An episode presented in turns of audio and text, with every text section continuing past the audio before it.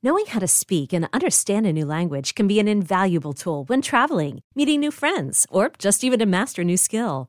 But it's not always simple when you're bogged down by textbooks and structure classes. That's why so many people trust Rosetta Stone. Rosetta Stone is the most trusted language learning program, available on desktop or as an app. It truly immerses you in the language you want to learn, like Spanish, French, Italian, Chinese, and more. You won't just be studying English translations. The Rosetta Stone intuitive process helps you pick up a language naturally, first with words, then phrases, then sentences. Don't put off learning that language. There's no better time than right now to get started. For a very limited time, listeners can get Rosetta Stone's lifetime membership for 50% off. Visit rosettastone.com slash rs10. That's 50% off unlimited access to 25 language courses for the rest of your life. Redeem your 50% off at rosettastone.com slash rs10 today.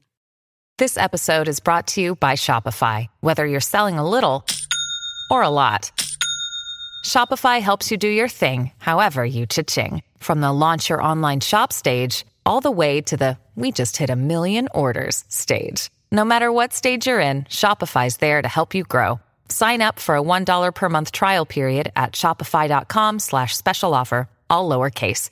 That's shopify.com slash special offer. A word of warning this podcast explores graphic and disturbing stories and includes some strong language. It therefore may not be suitable for our young listeners or other folks who may find it disturbing. Hello and welcome to True Crime Daily, the podcast covering high profile and under the radar cases from across the country every week. I'm your host, Ana Garcia.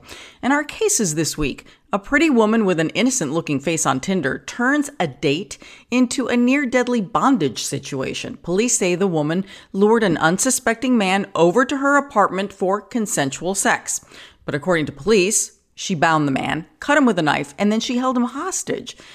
When she fell asleep, the man managed to escape. He ran out naked and bleeding, and his alleged attacker woke up and then chased him and found him in the parking lot, and that is where the date ended, and the police stepped in. But first, a nurse in the neonatal unit of a hospital is accused of intentionally killing seven babies and attempting to kill another 10 babies. Police say that she injected healthy babies with air bubbles or overdosed them with insulin to kill them. Her murder trial has just begun, and prosecutors say that she is the most prolific serial killer of babies they have ever seen. We are recording this on Thursday, October 13th of 2022. Our guest today is Dr. Kim Davies, a dean of the Pamplin College of Arts, Humanities, and Social Sciences at Augusta University. Dr. Davies specializes in criminology, and she recently published a book called, and this is brilliant, The Murder Book Understanding Homicide Today. Welcome, Dr. Davies. You are, I mean, the book, my gosh, you are perfect for us today. How are you? I'm doing well. Thank you for having me. I'm happy to be joining you. Oh, we're thrilled to have you and your expertise. Uh, we were talking before we started recording how you also um, are an expert in the area of gender and crime. Um, and today uh, we're dealing with two criminals who are females. So I'll be very curious to get your insight in all of this. You know, the first story we're going to tackle, Dr. Davies, I am very troubled by because the most vulnerable that we have would be a little baby born premature in a neonatal unit to be cared for. And here, according to authorities, we find that the person responsible for torturing and killing them is the nurse on duty who's there to safeguard them. It's sickening. Yeah, it's a horrific case. I mean, we've heard of other angel of deaths, but one where she's killing babies is just uh, over the top, something I haven't seen before. We often hear situations where they're killing older people rather than the very young. Oh my goodness. Wow. Okay, what an education we're going to get today. So let's dive into this horrific case. Our first case is about a hospital nurse accused of killing seven babies and attempting to kill another 10. Now, this case is going on in Manchester, England. The accused nurse has finally been brought to trial because this thing's been going on for years. 32 year old Lucy Letby is being called by prosecutors a serial killer. I call her diabolical and evil. I realize presumed innocent until found guilty, but there are seven babies that are dead and other babies who have suffered consequences allegedly at her hands. The BBC reports that she tried to kill one baby three times. This is insanity. This is insanity. Okay, let, let, I'll do a little bit more detail, doctor, and then you can jump in here. She's accused of killing healthy babies who she was supposed to be caring for. In one case, the mother of the baby walked in on the nurse, allegedly. At this point, she is allegedly killing the baby. But the mom didn't know what she was seeing. The mother thought that she saw a nurse tending to her baby, but that is not at all what what happened. She is pleaded not guilty to murdering five baby boys, two baby girls at the Countess of Chester Hospital. She faces 22 charges for 17 victims. So, Dr. Davies, one of the huge problems with this case, because the, the cases go back, you know, to 2015, was figuring out why these babies were dying. All of a sudden, the numbers spiked at the hospital. So, what is it about this type of a crime, this type of a murder, that makes it so difficult for authorities to not only investigate, but come up with enough evidence?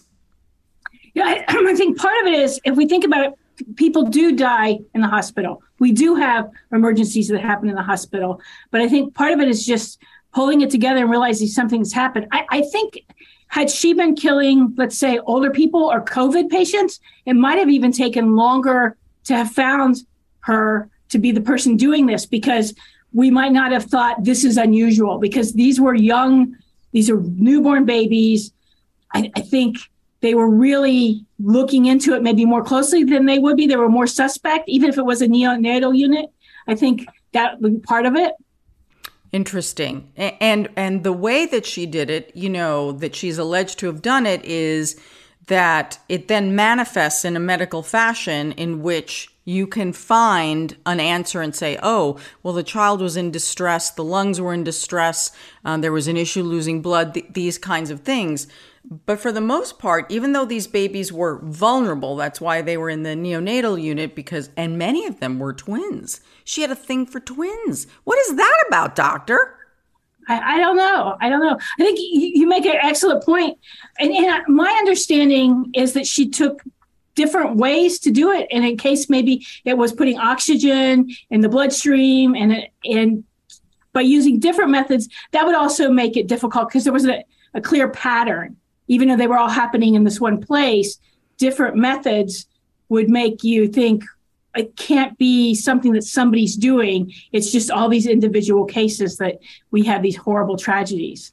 And the other pattern that authorities found were, you know, because obviously neonatal units are very secure. You know, you can't just go in there. Uh, there's a lot of monitoring of who's in and out. And they started to find the one common denominator, and it was Nurse Lucy. The other pattern that they saw was she moved to days, like, you know, because they work around the clock. She works a day shift, babies are dying in the day. She works a night shift, babies are dying. So it almost was like whatever shift she worked on, then that's when these deaths would occur. And what what confounds me is when she went after the twins we have we have a few of those. We're going to get into it. She she allegedly kills. She's responsible for the death of one twin, and then like within 24 hours, she's killing the other twin. Can you? I can't even imagine the horror of these parents. No, no. And it seems like she was so brazen in doing it to be doing it and having a parent walk in. It just, um, and we often say this. What was she thinking? Um, it's just, it, it, this is just incredible. Yeah, it's really unbelievable. And it was the the hospital itself, uh, the medical staff, the doctors who were all of a sudden like, wait a minute, because they're they happened quickly, meaning one twin dies in 24 hours, the other twin dies of something else. It's not like it was one death occasionally where it'd be harder to find a pattern. So the spike happened very quickly and doctors were very worried. They started an investigation and they call the police Um, and that's how they start unraveling this. Sadly, they weren't able to get all of what I would say the kind of um, evidence that you would get through a coroner's or autopsy because at the time with these little babies, it's so tragic. Again, initially they thought that there were um, other reasons why the babies were dying. So prosecutors have not released the identities of the babies or of their parents. So during the proceedings and the court, the trial's going on now, we've got some updates for you. Uh, for the jurors and for everyone, the babies are referred to as baby A, baby C, baby C.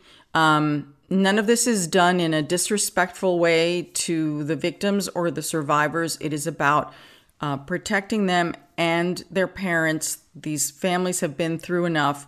And so the courts and the prosecutors have decided that this is the best way. So I want you to know, all of you, that um, we honor these these babies that we've lost, and we are not being disrespectful in, in how we refer to them. This is how the court is handling it, and this is their decision.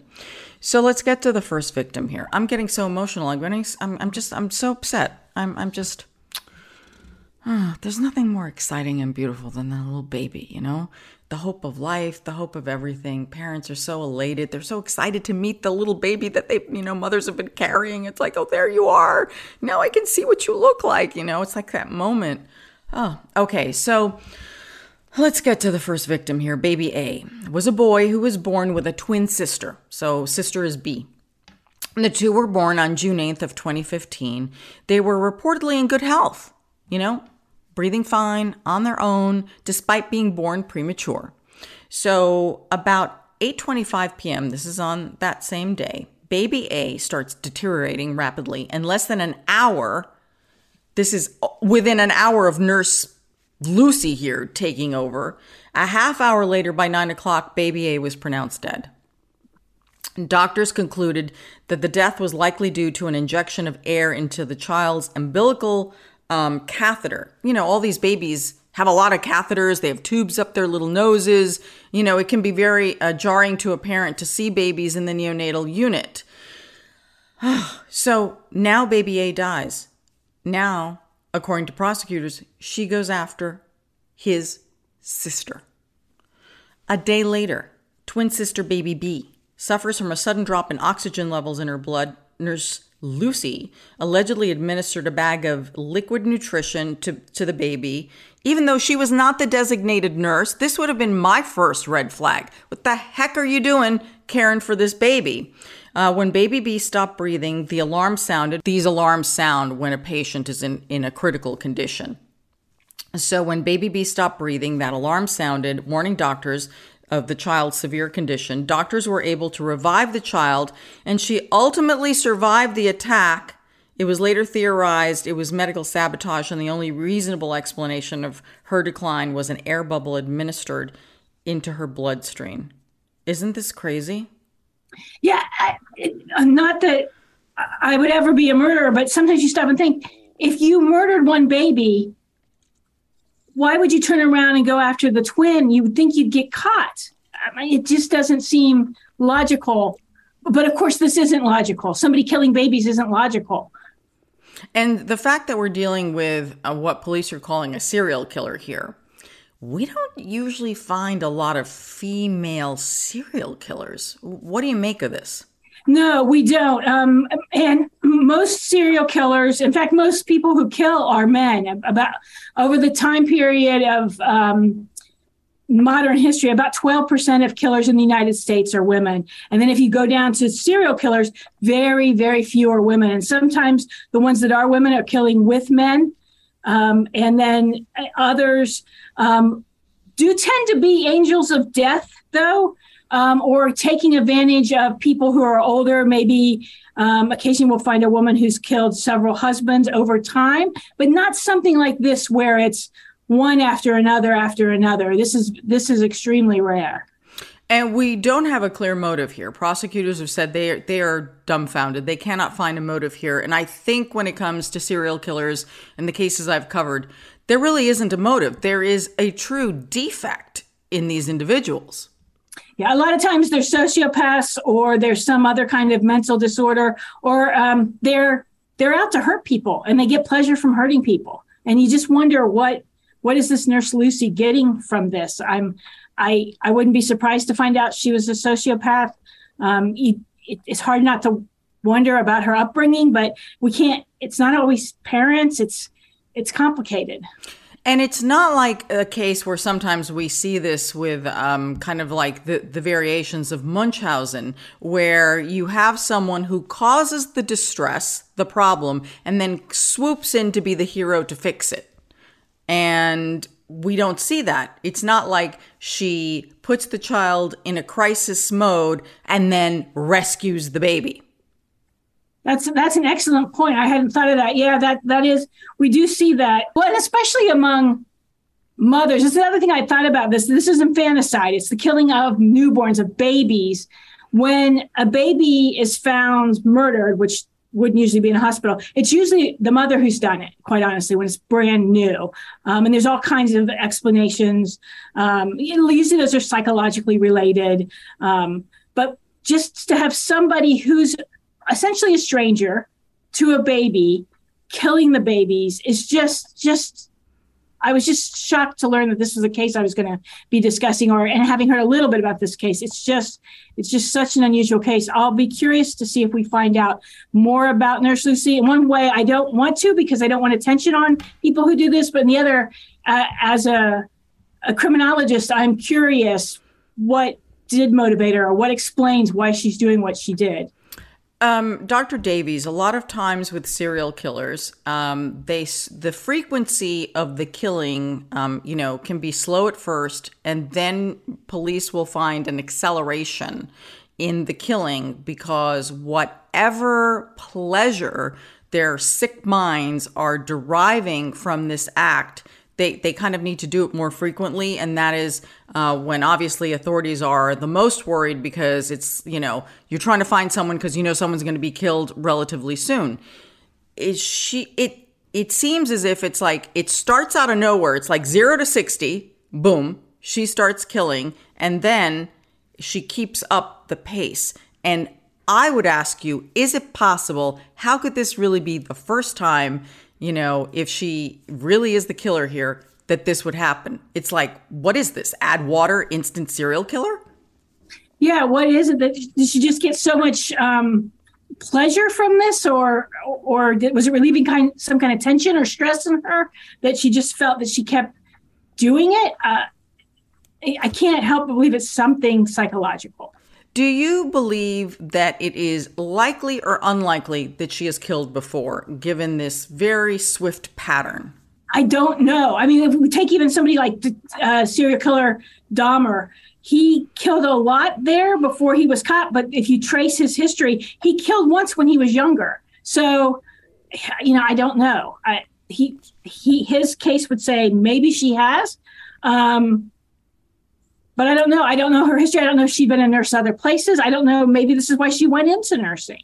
Right, right. It's very hard to know. Uh, the, these things are always a mystery because of, you know, we're always asking the why, the motivation. You know, if it's a love triangle, if it's a deal gone bad, if you're about to be exposed, self defense, what, you know, some, there are answers. You, they never justify the criminal act of murder, but you'll be like, oh, okay. But with this one, there's just, there is no way that I will ever hear an answer that will be good enough, but it would be helpful to understand this further. So let's continue on with all these victims. According to the prosecution, Nurse Lucy's next victim was taken a few days later on June 14th of 2015. The infant baby C arrived in the neonatal unit premature, weighing less than two pounds. That is one tiny little baby. Baby C was under the care of another, less experienced nurse, and Nurse Lucy was given explicit instructions to care for a different infant in that unit. These nurses are assigned. When Baby C's nurse went to the nursing station, she heard the infant alarm going off, and when she returned, she found Nurse Lucy Letby standing there next to the boy's bassinet. She reportedly asked a co worker to be left in charge of baby C uh, prior to the incident, saying that it would be cathartic for her. It would help her well being to see a living baby in a space in a space previously occupied by a dead baby. Remember, we've had a baby die. Um, station the baby C was stationed in the same room as baby A, who had died a few days earlier. Does that give you any insight into this insanity? Yeah, I wonder what her colleagues were thinking about her at this time. Were they thinking, "Wow, let's help her," and they believed her? She's such such a sociopath, perhaps that she was very believable, or were they getting vibes off of her? You know, thinking, "Wow, this, you know, who is the, this Lucy nurse?" I, yeah, I wonder. I don't know. She um, was able to initially revive Baby C and there had been long, prolonged episodes of low oxygen that had slowed the baby's heart rate. Baby C was pronounced dead later that day. Investigators believe he died of excessive air in his gut, that they believe that this time the nurse injected air through the nasal gastric tube. As we said, we see these babies all the time. They have little tubes and, and little things everywhere. In another instance, so this is the one that just drives me crazy. So the mother of premature twins, these are babies E and F, walked into the unit, saw Nurse Lucy holding one of her boys. Now the baby was bleeding from the mouth or the nose area, and the mother was obviously concerned. And so Nurse Lucy told the mother not to worry, it's just irritation from the tube. Okay, that sounds potentially logical. And then she said this to the mother Trust me, I'm a nurse. So, of course, the mother believes in the medical staff Five hours later, baby F was dead. I don't even know how that poor parent feels right now because if that were me, I'd be like, I should have ju- jumped in there. I should have, you know, gotten this woman off my baby. But how would you know? How would yeah. you know? You're exhausted. You've just delivered two babies. They're I bet, tiny. I bet all these parents feel horrible, but they they're not to be blamed. This this she knew what she was doing and she was very good at manipulation.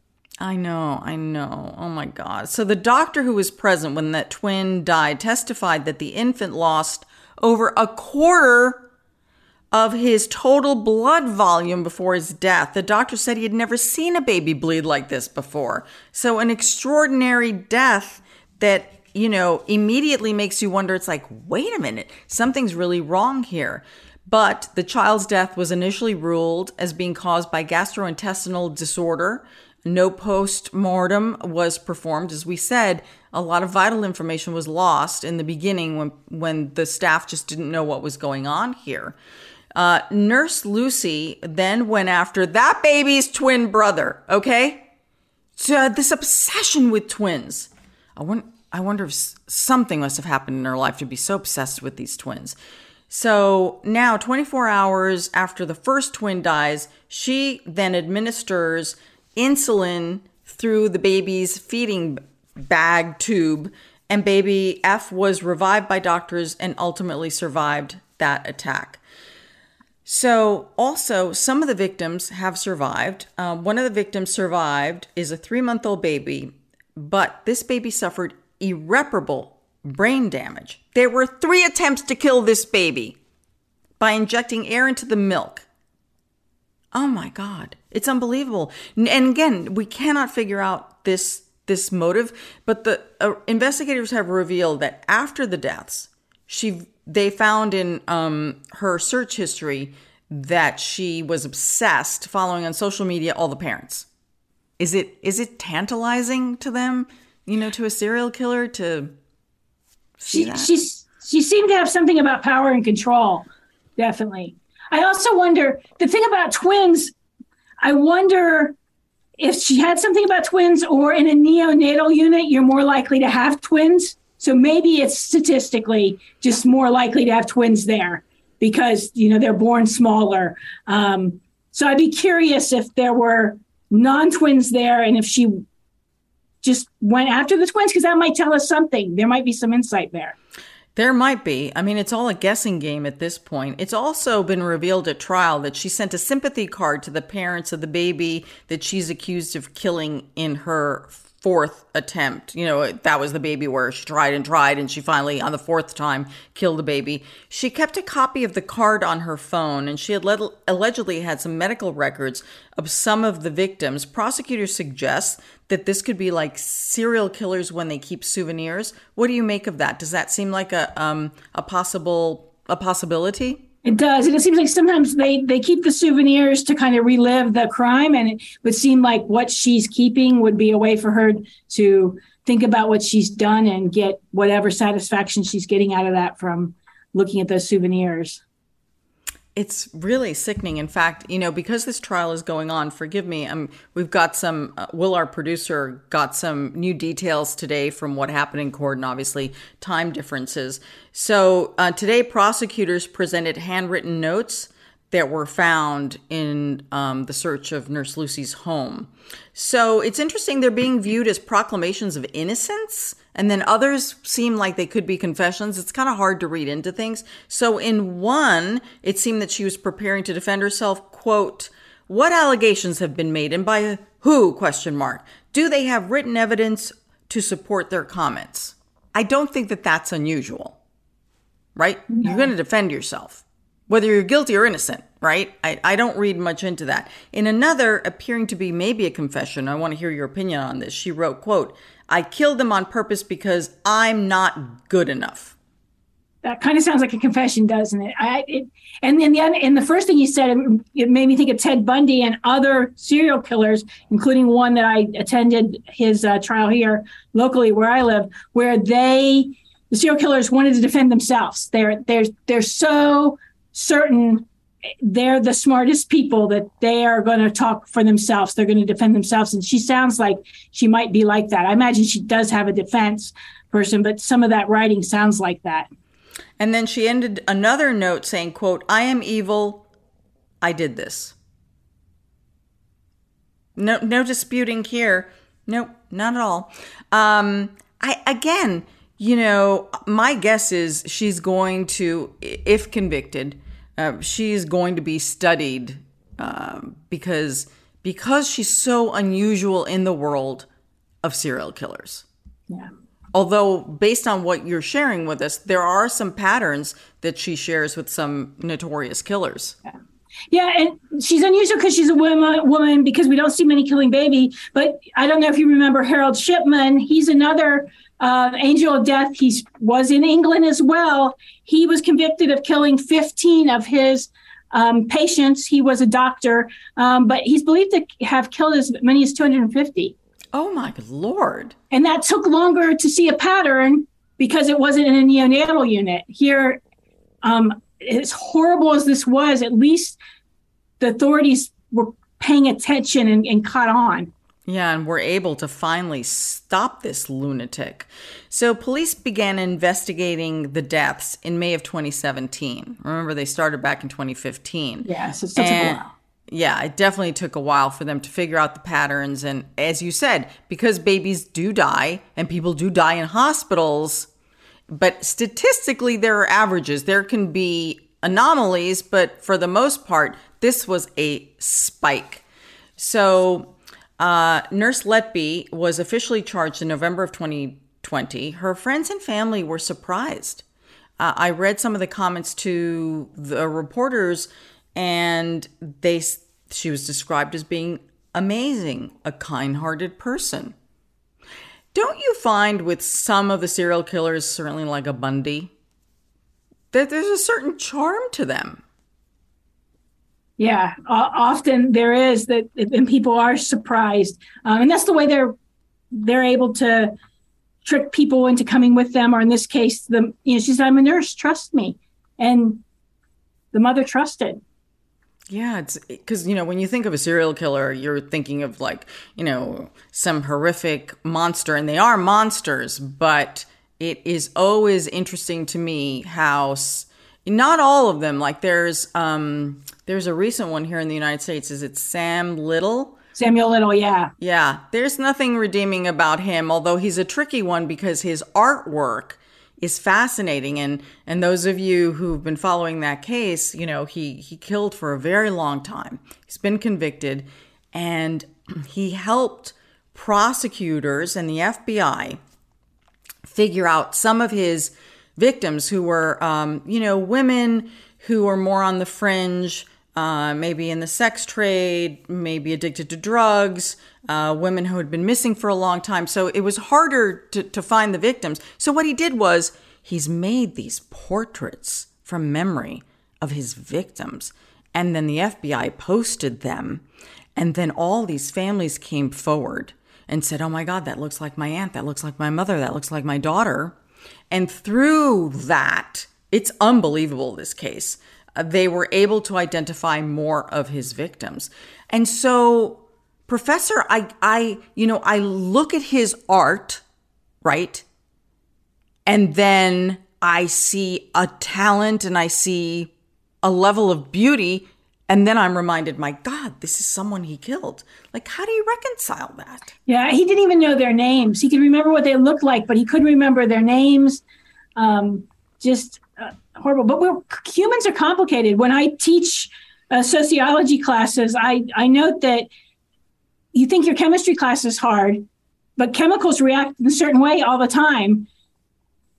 Humans, we're unpredictable. There's so many things that impact how we behave. There's our chemicals, but there's also our environments. What influences us? You know, it's we're and we see patterns, but there can be exceptions to those patterns, like like our nurse Lucy today. I know. And she was specially trained in this area. As far as anyone can tell, there had been no prior complaints to her. You know, she was even um, mentioned in a, a, newspaper article when they were talking about, you know, the importance of these units and so on. So, it, I mean, this is someone who was well regarded, liked. And when you see the photos of her holding babies and she's so happy, I mean, really, does this woman look to you like a serial killer of babies? No. And that's the scary thing. Yeah. That's the scary thing. Well, this trial is going to go on for some time. It's expected to last six months. We will keep everyone posted on the updates on this. And frankly, let's hope for a conviction here. Our next case is out of Colorado Springs, where a woman is charged with kidnapping and attacking her Tinder date. 22 year old Lauren Dooley is accused of kidnapping a man she met on Tinder, and on their first date, police said she actually held him hostage for five hours of this date. It sounds horrible. You know, and I said early on, um, you know, she has an innocent look about her. She's youthful, and obviously, you know, um, she's 22. But there's, you know, there are people who let's say are um you know very glamorous or whatever or you know you see a deadness in their eyes. Mm, she seemed like you know based on her photo even her mugshot she seems this again it's so disturbing. I realize we can't base anything on this but it is very disturbing. The victim is a 21 year old man. His name, since he um, is a victim of crime, is not being released. He agreed to meet Lauren at her Colorado Springs apartment. Things appear to be going well for the guy, according to the arrest affidavit, after she performed some oral sex. She asked him, Let's go to the bedroom. And he's like, Okay. And that's when things got first he thought of it more as I would say kinky. This is how he described it to the police. That she wanted to she bound his hands, his feet, his wrists with duct tape. And and he said to the police, he's he said, it's a little odd, but I went with it. So at this point he's still agreeing here. And then she pulls out a knife. And then she cuts him and then it gets a lot worse from there. This all happened on September 28th of this year. Okay, so, just initially here, Professor, what what do you make of this? There's so much in this case. There's so much. If this were the other way around, how we are how we are socialized as women to react to situations, had, had this, and I'm not blaming a victim. This guy was a victim, no doubt. But how women, what we're told about going to other people's houses and things like that. So there's all that. But then just that this woman is the offender is so atypical and, and so much that happened there. There's just so much to unpack in this case. So, what do you, you know, you keep saying that generally women are not the criminals here. So, are you seeing a change over the decades, or is it just that maybe we're covering these cases so we think maybe we hear of them more? Statistically, are they increasing? Um, statistically, I don't think overall they're increasing, but we are hearing about them more. Um, overall, and, and, there's always underreported. There's always underreported crime, especially underreported cases of sexual violence. And it's uh, when we would expect men and women actually who are attacked by women were more likely, perhaps not reported. So we expect that to be underreported. But still, knowing that of all um, violent crimes reported to police, only about 2% of them are the offenders women. So it's a very small number. But like this case, when there are women offenders, they do tend to be younger. We see it a little bit more with juveniles. Um, so this is some of the, the, the research out there, and and this is even an under researched area, women offenders, because there are fewer. But that doesn't mean they don't exist.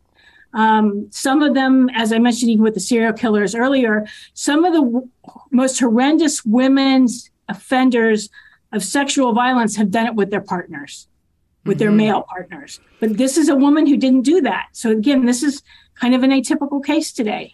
I find that when the victim is a male, whether he has been attacked by a female or another male um, in a situation similar to this, I covered a case up in Canada of a of a serial killer, and um, the man who was attacked, it was the same thing. He it, it, he met someone online recently, moved to the area, and he had the picture. They never talked on the phone. Um, thought he was meeting a pretty blonde woman. And um, he, he, he did notice that there were some odd things, like the the woman who turns out to be a man. Um, the woman says, or the, the date says to him, Oh, I need, when you come to come pick me up for dinner, I want you to pick me up. And usually, you know, when you're meeting someone the first time, you don't want anybody near your house or anything like that. You meet them there, you tell your friend, you know, I'm going to be here at this time. Call me at this time. If you don't hear from me, call the police. You know, the whole thing. We all have that worked out. And so, but the the date said you have to drive this way, very specific route. Again, thought it was kind of weird, but people are weird, right? He drives and it's to the back end of the house, it's a garage. And as he's just standing there trying to figure out how to get in, bam, he's whacked over the head, he's pulled in. And it and the person is covered and has a mask, but it turns out to be a man. Nearly killed the guy. Nearly, he's screaming. He's screaming, and and no one is reacting. And you know why? Because the man, the killer, oh my God, likes to make horror movies in his garage. Of course. Right? So, because the neighbors know that the guy makes horror movies, schlocky movies in his garage, right? They're used to hearing people screaming for help. It was the worst possible mixture of all things in this. And so, but the man manages to get away. He manages to get away, but he doesn't call the police because he's so embarrassed. He doesn't even yeah. tell his friends. he doesn't. And then, like, I don't know if it's a few weeks or a few months later, forgive me if I don't remember the exact details. This happens to someone else, but they get killed. And then the first victim is like, oh my God, oh my God, this sounds like what happened to me. I have to go to the police. And because of him, they were able, obviously, to go to the address, all this other stuff, and tie everything together. Is that crazy? Yeah, it's it's one of the reasons we should report if we're victims, but it, it a lot of people don't. There, there's a lot of sh- shame in our society for that. It, it's gotten a lot better in the 20 some years I've been a criminologist. Um, we have gotten better. We're, we recognize victims. We don't blame victims as much, um, but it still happens. Yeah, sadly it does. All right, so back to this case. Um, so they're in the bedroom now, and he's tied up, and it's gone from a little interesting and kinky to dangerous. So she gets on top of him. This is all in the arrest affidavit. She gets on top of him, and then she uses a knife to cut his shoulder. Now he's freaking out. It's like, whoa, this is crazy. And then um, she then used her, this is according to him, he tells police that she used her bare hands to choke him. And then she got a belt to choke him even further. And then she removes the belt and she checks his pulse to make sure that he's alive. Is it that she was trying to kill him or she didn't want to kill him? Then she becomes all upset because he's bleeding all over her sheets. Well, you cut him. Of course, he's bleeding, right? So it's like, what is wrong with this woman? So she demands that he goes in the bathtub because she doesn't want any of the blood on on her bed anymore. So the guy gets in the bathtub and he's bleeding. All right. Then she's holding him hostage, and I guess she gets tired and hungry, so she orders food from DoorDash.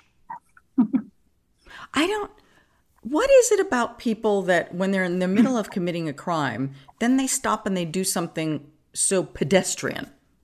I don't know. I've I've talked to some um, practitioners or some police detectives in the FBI, and they said sometimes people will break into people's houses and eat their food. It's something I don't know. They're exhausted. There, yeah, they're exhausted yeah. and they're hungry, and I, and you know that's just I guess a logical human thing. It's like you know she's been wrestling with this guy. It's been going on for hours. Your adrenaline, and she may very well have just. It's as simple as she was hungry, but it just gives you all this like background into what the heck is going on here. And he must have been so scared because then she tells him, right, because she's getting food and she's hungry. She says, if when the um, food delivery person arrives, she says, if you scream or say anything, I will kill you. Now, if I'm him, I'm going to believe her. I don't know whether I would scream or not. I think I would have a better chance. You know, you scream, there's someone out there Maybe they'll call mm. police. I don't know. What is what happens to people when they are the victim of a crime at this point and they they almost paralyze? Yeah, they're they're trying to survive and they they are going to listen to the person. I mean, they're they're doing all they can just to be alive. Imagine how frightening it would be to be in that situation where this this this woman you don't she's so unpredictable, so not what you were expecting out of this event I mean, this guy was expecting to have fun, to have sex with this person, and he's in this unreal situation. Just unreal. Yeah. Okay, so then after her tummy's full, she's like a bear that breaks in somewhere, right? After she has a full stomach, she falls asleep next to the victim. The guy's back in the bed. Okay, she's asleep. So this is his time to get away. He finds the knife that she was using. It was under the blanket near his feet. Now, you know, he's been awake the whole time. He manages to use the knife to remove some of the duct tape and he makes his escape. So he's collecting his things. And as he's trying to get out, he accidentally bumps into a table, makes a noise. She hears it. She runs after him. The guy runs out of the apartment, naked and bleeding, and she's following him. She's following him. So this is the next part. They haven't released it yet, but this is going to be really something. So 911 gets a call and they can hear the victim on the call, but they can also hear the victim kind of in a in a loud way talking to someone else and they hear the other person. Okay. So as the dispatcher, what they're hearing on the other end is they hear him screaming to her, right? Because you cut me. You were going to kill me. Okay, so he's on 911. He's yelling at her. They're in a parking lot. He's naked and bleeding. She's coming after him. When the police arrive, the neighbors are like, Yeah, there's a naked man in the parking lot, and there's also a woman. She's covered in blood. He's bloody, you know. And they see, police see that he's trying to back away from her. So they, they have already a visual on the situation. What? This is who? It, the whole thing is crazy, but the fact that she takes it outside into a public area, what is it about people that have, you know, if you commit a crime, you're always thinking about covering your tracks. She's not covering the tracks here. No. Uh, although I, I and we'll find out what happens in, in the course of the case um, because she's not convicted, of course, and you, you're always really careful to say that. Um, one of the things I like about about your podcast.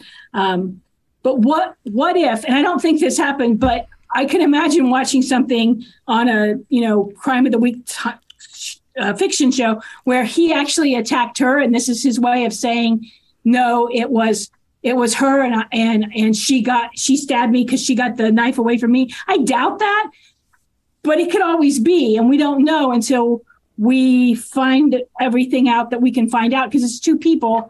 Um, and again, I, I I'm very careful not to victim blame, and he he went there and there's a there's a chance everything he's saying is absolutely true.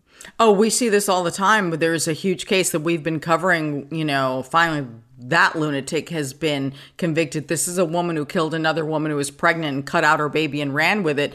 And I mean, she told the story that it was, oh, the woman told me to take the baby because she was dying. And it was like, you know, oh, it, it's like the attacker, right, changes the story. And then the vic, it's unclear. Yeah, it's very possible that that might be her defense. We see that an awful lot. It's like, it wasn't me, it was him, you know. Yeah.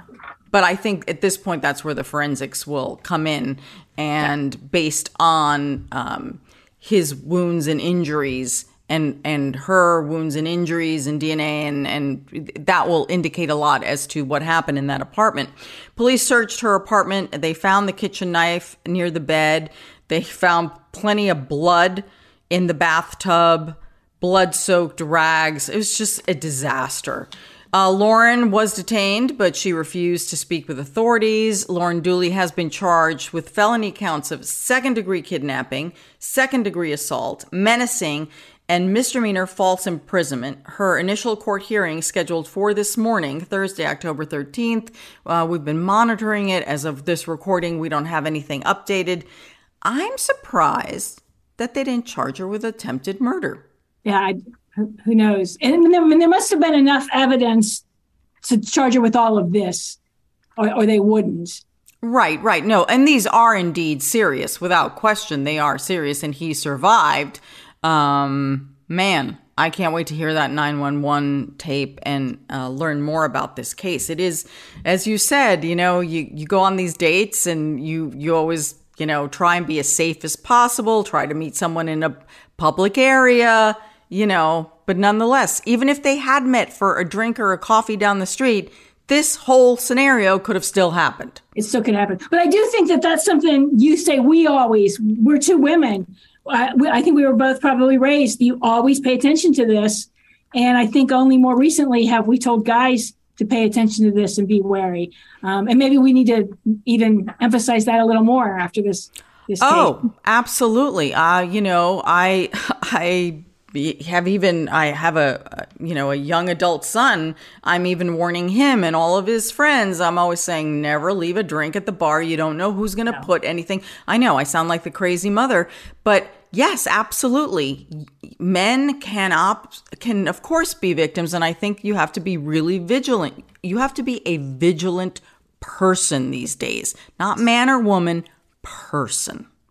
Yeah, it's unfortunate but it's true. I, yeah. I also wonder about this case of this the Lauren if she's was on something. Just the fact that that she was so hungry that she went to sleep, that she just seemed so unpredictable. I'd be curious. I imagine they took. Um, well, she, she, may not have. They may not have gotten any levels of. Uh, they may not have taken her blood. I don't know what she. Right you know, but often we find if someone's done something, they're on something, at least alcohol. Alcohol is a common drug that, mm-hmm. so I'm just curious about that. Yeah, absolutely. And again, we're basing everything on the arrest affidavit and it's it's basically like a story. It's the story that the victim tells the police and based on that information and the evidence gathered that they're like, "Yeah, lady, you're going. Come on." In the back of the patrol car. Um I, we'll follow this case as we always do. You all know that we try and do that. Um, I, I, do, you know, Professor. Before before we go, um, you know, our cases were incredible this week, and uh, we're not going to do comments. But I, I am curious. Um, we've had some other professors on before, and I'm always very curious about your students and um, what it is that you all are discussing and because they're you know their their minds are firing at, at, a rapid pace. And i'm curious as to how they view crime or or or you know just it's it's a different generation.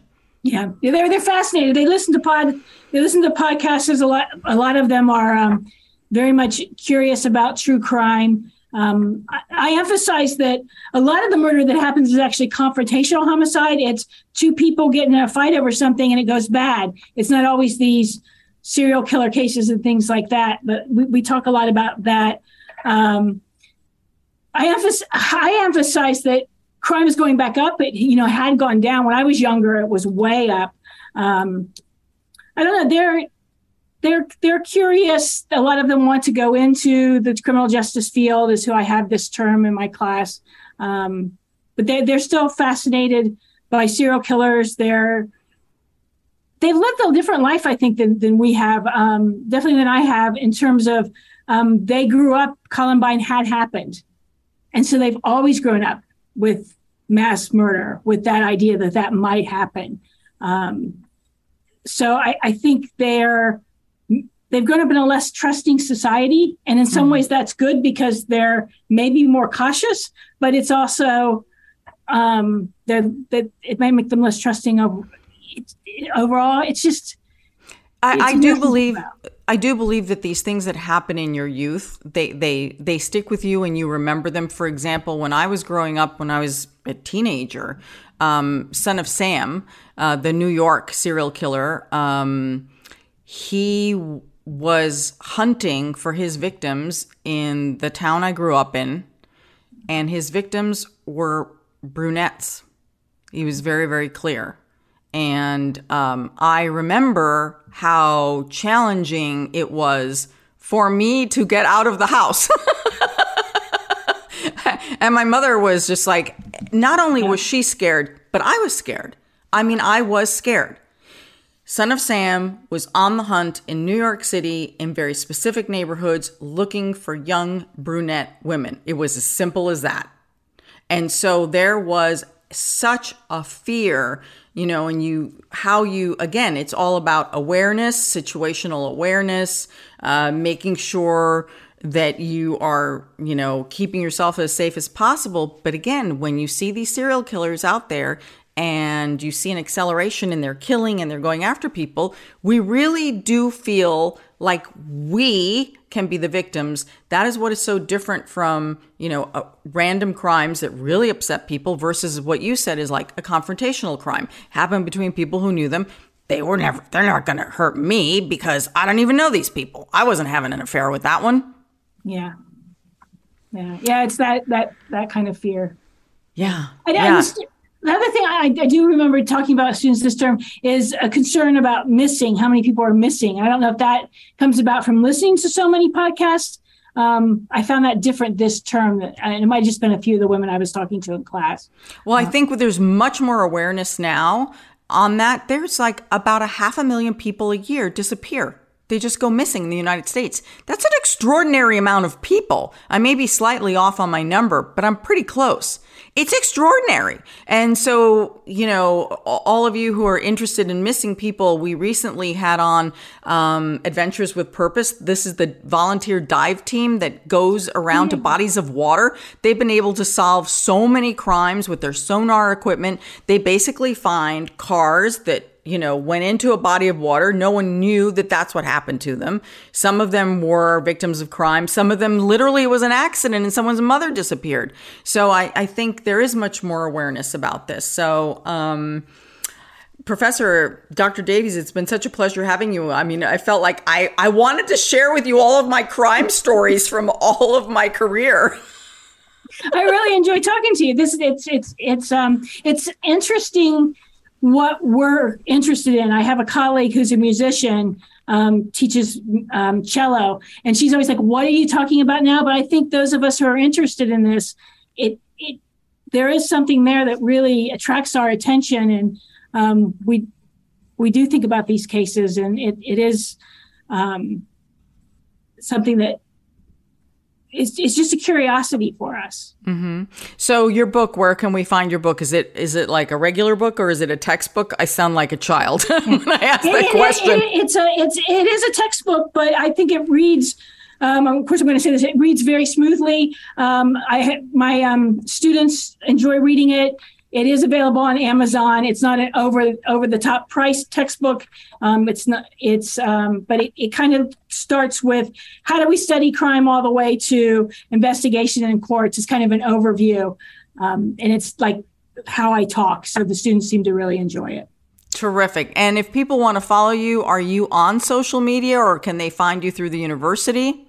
They can definitely find me through Augusta University, but I'm also on Twitter at Kim Davies PhD, and Dave, Davies is D A V I E S. Um, probably less stuff to do with crime, but I'm also on Instagram at Dr. Davies 706.